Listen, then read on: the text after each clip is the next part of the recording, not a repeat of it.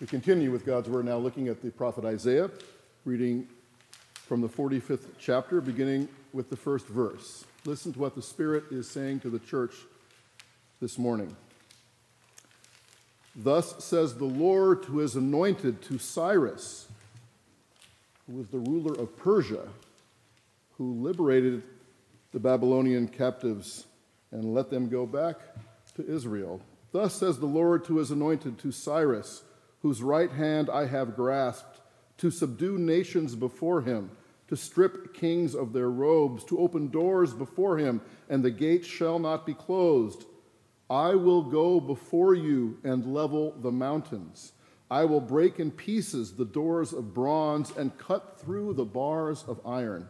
I will give you the treasures of darkness and riches hidden in secret places, so that you may know that it is I, the Lord, the God of Israel, who call you by your name. This is the word of the Lord. Amen.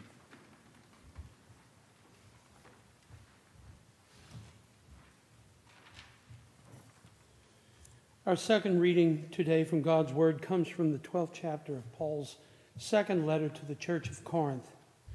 Please listen to what the Spirit is saying to the church. Now, concerning spiritual gifts, brothers and sisters, I do not want you to be uninformed. You know that when you were pagans, you were enticed and led astray to idols that could not speak. Therefore, I want you to understand that no one speaking by the Spirit of God ever says, "Let Jesus be cursed." And no one can say, "Jesus is Lord," except by the Holy Spirit. Now, there are varieties of gifts, but the same Spirit, and there are varieties of services, but the same Lord.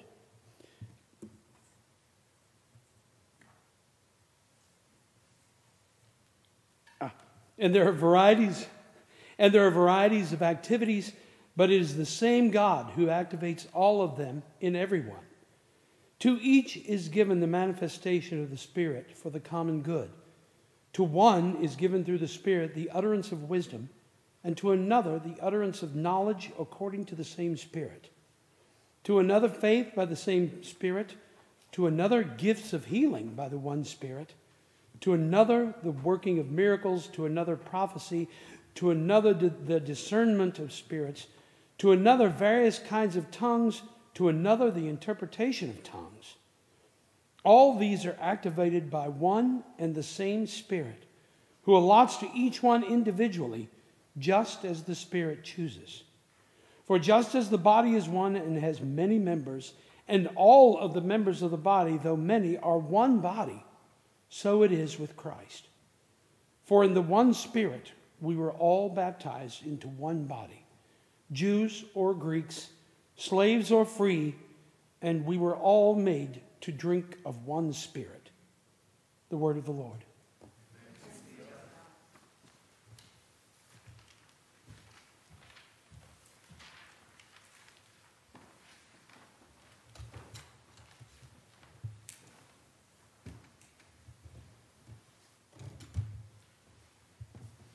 That's a familiar text for Presbyterians. That's the text read in part of our ordination and installation services as we bring deacons and ruling elders and ministers of word and sacrament before the people of God and uh, commission them to lead us and use their gifts as part of the church to make the body of Christ live and function.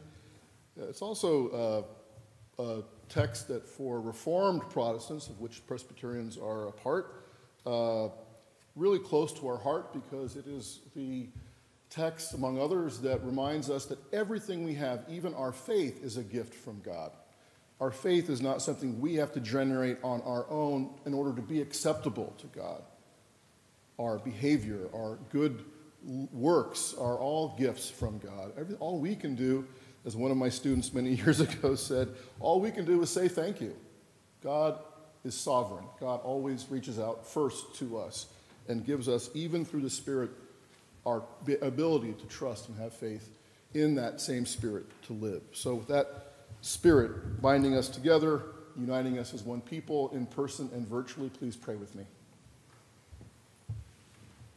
May the meditations of our hearts together upon this, your word to us today, be acceptable in your sight, O Lord, our rock and our redeemer. Amen. In just one minute, exactly sixty seconds, not too many years ago, for an American woman by the name of Margot Ballantyne, who had recently moved to and was living in Scotland and was out one afternoon shopping at her favorite department store, as she often did, uh, in that one minute, it seemed like the entire world was flipped over and turned upside down, and she, Margot Ballantyne, no longer had a place in it. As she was sorting through the stack of scarves, all the other shoppers around Margot suddenly froze in place. All conversation ceased. The music, the muzak coming out of the speaker somewhere in that department store stopped. Sales clerks refused to make eye contact with her and answer Margot's questions. Margot didn't know what to think initially. She was dumbfounded. And at first she thought, well, maybe it's because she was obviously or so obviously an American, or maybe she had done some, something else wrong, or maybe it was what she was wearing. She didn't know. But in just those few terrifying seconds, Margot assumed suddenly that she was unwelcome in that store, that she was out of place. And then she remembered.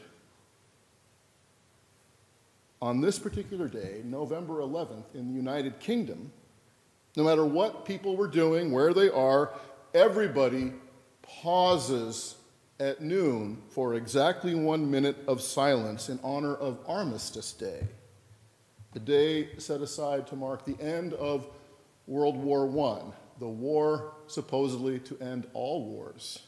We call that day Veterans Day here in the United States. So after one minute of silence, the shoppers and clerks came back to life, and activity in that store resumed as usual, and Margot felt like she was back on Earth and a human being again. Has anything like that ever happened to you? If you've ever lived in New York City, have you ever come up out of the subway and just couldn't figure out where you were? You couldn't get your bearings? It's that kind of feeling, like you're out of sync. It's isolating and can generate fear. And fear, as we know, can generate a lot of other feelings and emotions, including anger and judgment and distancing and things a lot worse. Now, there are a variety of gifts, the Apostle Paul writes in his first letter to the church in Corinth. Gifts, charismata. There are a lot of different kind of gifts which are distributed, Paul says, and that's for sure. The problem, Paul's problem here today in Corinthians, our problem is that our gifts and our uniqueness, our personal weirdness, if you will, can be, and often is, isolating.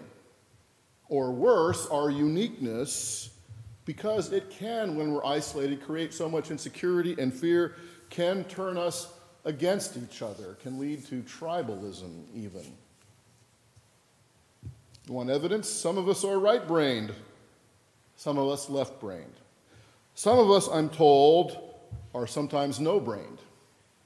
You might like to build things or fix things, which I cannot do. Well, I'm, well I might like to draw or paint or make music. Some of, some of us are good with money. Some are good at making people, people feel welcome. Some of us like a good argument, and some of us raised in a WASPy family will avoid conflict or disagreement like it's radioactive. Some of us are conservative, some liberal progressive.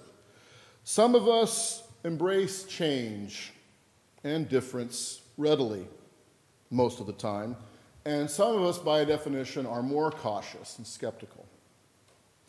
Some of us are solidly pro-choice, others not so much.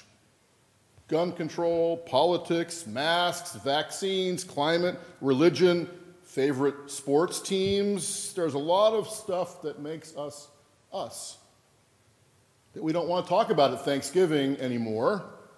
Why? Because it'll lead to some kind of argument, let alone a fight, or even worse, we'll have to confront the unpleasant fact that that person we've loved for years is just crazy.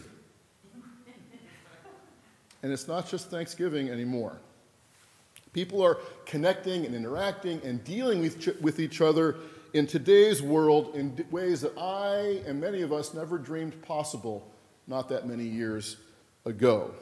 Back in those days, you stayed in your lane, bruh. And by which I mean those, those of us who had the best lanes, the widest lanes, the, way, the lanes that were going somewhere, were quite happy to stay in our lane. And everybody and anybody else who was different, whose lanes weren't as wide or as well-maintained, who didn't necessarily get to go to all the places the rest of us got to go, they were forced back then to stay in their lane too. But today it's different. It's changing. The lanes are all merging together more and more. Different skin colors, different opinions, different sexual orientation, different politics, different gender identities, different points of view on all of the above and more. With social media and an instant news cycle, we're all mixed up together and we're all mixed up in each other's business on a twenty-four hour cycle, twenty-four hours a day. There are a variety of gifts. Yes, there are.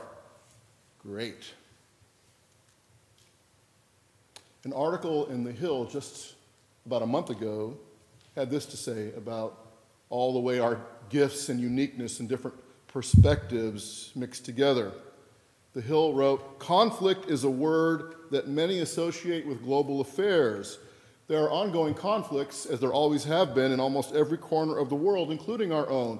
Conflict is often about power, who has it, who wants it, how to define it, and what those with power will do with it, especially as regards their less powerful citizens or neighbors.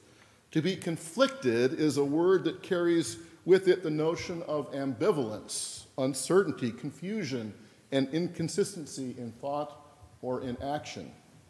These days," this opinion piece in The Hill said, "Americans are both in an active stage of conflict and conflicted about what defines America and what defines being an American."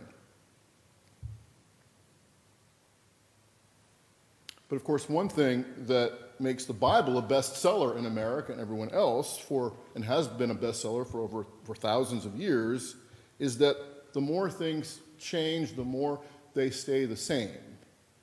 And conflict is a fundamental condition of what it means to be human, as it always has been. We don't have what the Corinthian church wrote to Paul, but we do have his own words coming back to them. We have half of the correspondence between Paul and the church in Corinth. And it's not hard to tell from this text, which Tom read so well, that the Apostle Paul, from a distance, is dealing with some kind of serious conflict. Paul writes, "Now concerning spiritual gifts," the Greek is pneumatikon, "now concerning," more literally, "spiritual people, I don't want you to be uninformed." It's almost, almost like Paul was going down a list of problems he'd been presented with, and now he's come to this one. Spiritual people, they're a problem. "And I don't want you, friends, to be uninformed," he says. The problem in the church in Corinth, it seems, is that some were there were arguing that speaking in tongues, divinely inspired languages, was the best gift anybody could have. The best talent, the best skill. And it made people who were able to speak in tongues better, more superior than everyone else. Speaking in tongues, according to the tongue speakers, was better than preaching, better than singing in the choir, or playing the organ or the, or the guitar. It was better than mowing the lawn or keeping the books or fixing the boiler, though today, maybe not. People who could speak in strange, Spirit-inspired languages and other people who could interpret those tongues, those languages, were better, they thought, than everybody else. And apparently they were acting like it. And everybody else didn't like it so much. What a shock. But the people who spoke in tongues, as we often do when we are with each other, believed they were right and everybody else was wrong. That's the result of conflict and difference And uniqueness can breed and cause difference and tension and all that goes along with it. You know, like so many people around the world, uh, saddened by the death just recently of Desmond Tutu. When I think about Desmond Tutu and all the people who fought for racial justice around the world for so long, um, it's hard these days not to think about how far we've come and at the same time how far we still have to go. A few years ago, on a British Airways flight from Johannesburg, South Africa, a middle-aged and apparently quite wealthy white South African woman found herself sitting next to a black man. As the passengers were filing in and taking their seats, she called, using her call button, a member of the cabin crew, a flight attendant, to ask about her seating. "What seems to be the problem, madam?" asked the attendant. "Well, can't you see?" she responded. "You've assigned me to sit next to," and she used a South African pejorative word referring to a black native African person. "I can't sit, I can't possibly sit next to this person. Please find me another seat as soon as possible." The flight attendant, hearing those words and observing the commotion that was clearly, clearly stirring up the passengers around this woman and this man, commented, "Please calm down, madam. The flight is very full today, as you can see, but I'm going to do what I can. I will go and check on the availability of the seats in business or first class." Meanwhile, the woman with a scowl on her face looked at the black man beside her, who was outraged, not to mention all the people around her who were giving her stern stares. And finally, the flight attendant came back and told the woman, "Madam, unfortunately, as I thought, our economy class is completely full. Everybody, all the seats are taken. But I've spoken to the cabin services director, and business class is also full. However, we do have just one seat left in first class."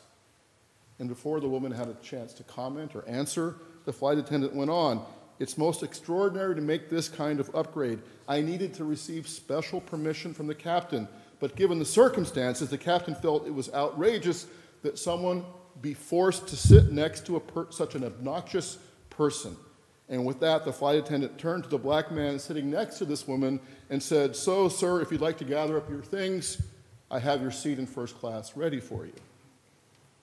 And at that point, all the passengers sitting around stood and gave a standing ovation as the black man walked up to first class.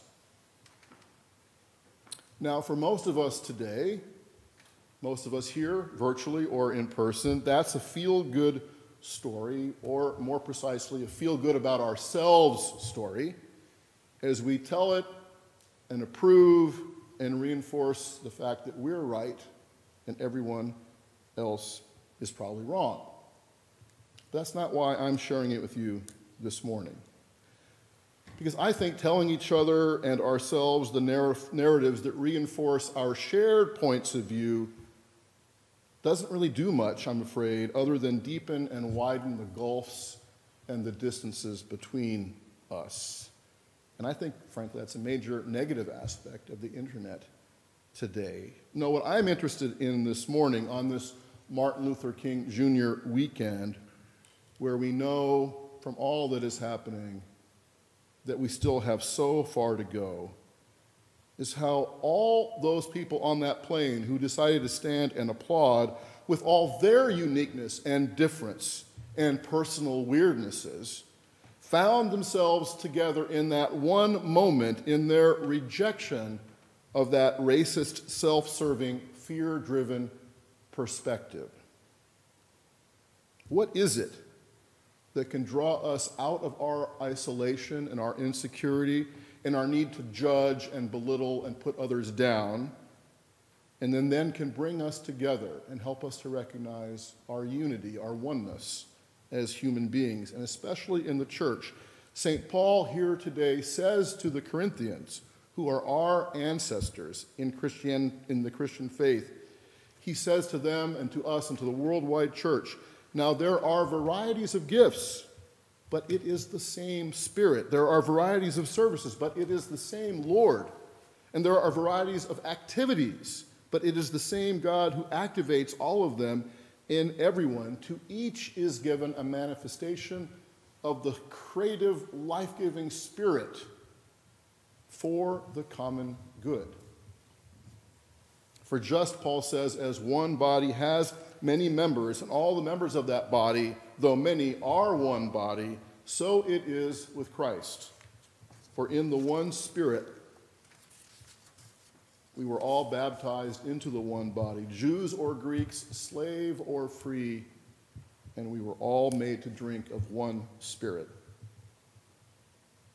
So Paul is arguing to this group of people who are caught in this conflict of who's better and who's not better and who's resenting the people who think they are better and all of the judgment and anger and resentment that builds up and then guides our actions and words.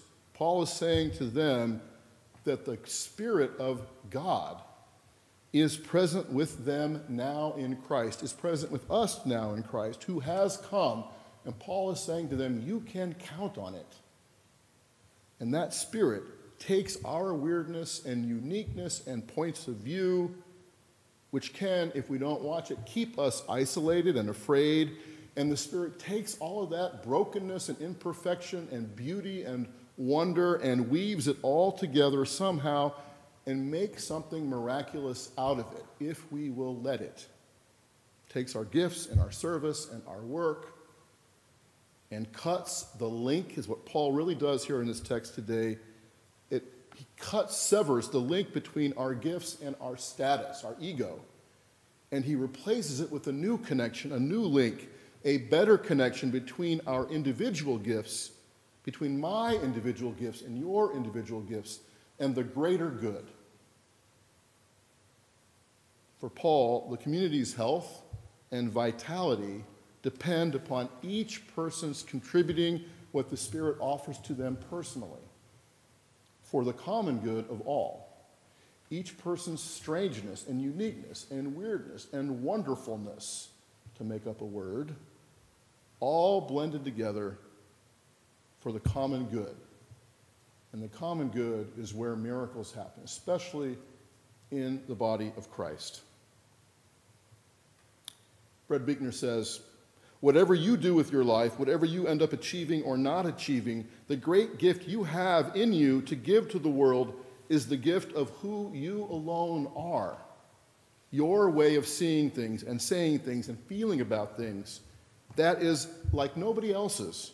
If so much as a single one of you were missing, there would be an empty space at the great feast of life that nobody else in all creation could ever fill. That great feast of life is the vision of the church, God's vision for our human world, where we all have a place and we're all equally valued, infinitely valued. Author and poet Kathleen Norris grew up in Hawaii, went to college in Vermont, and became a successful writer, lived in New York City, all before she inherited her grandparents' farm in the bustling metropolis of Lemon, South Dakota. She inherited that farm, that family homestead, in nineteen seventy-four.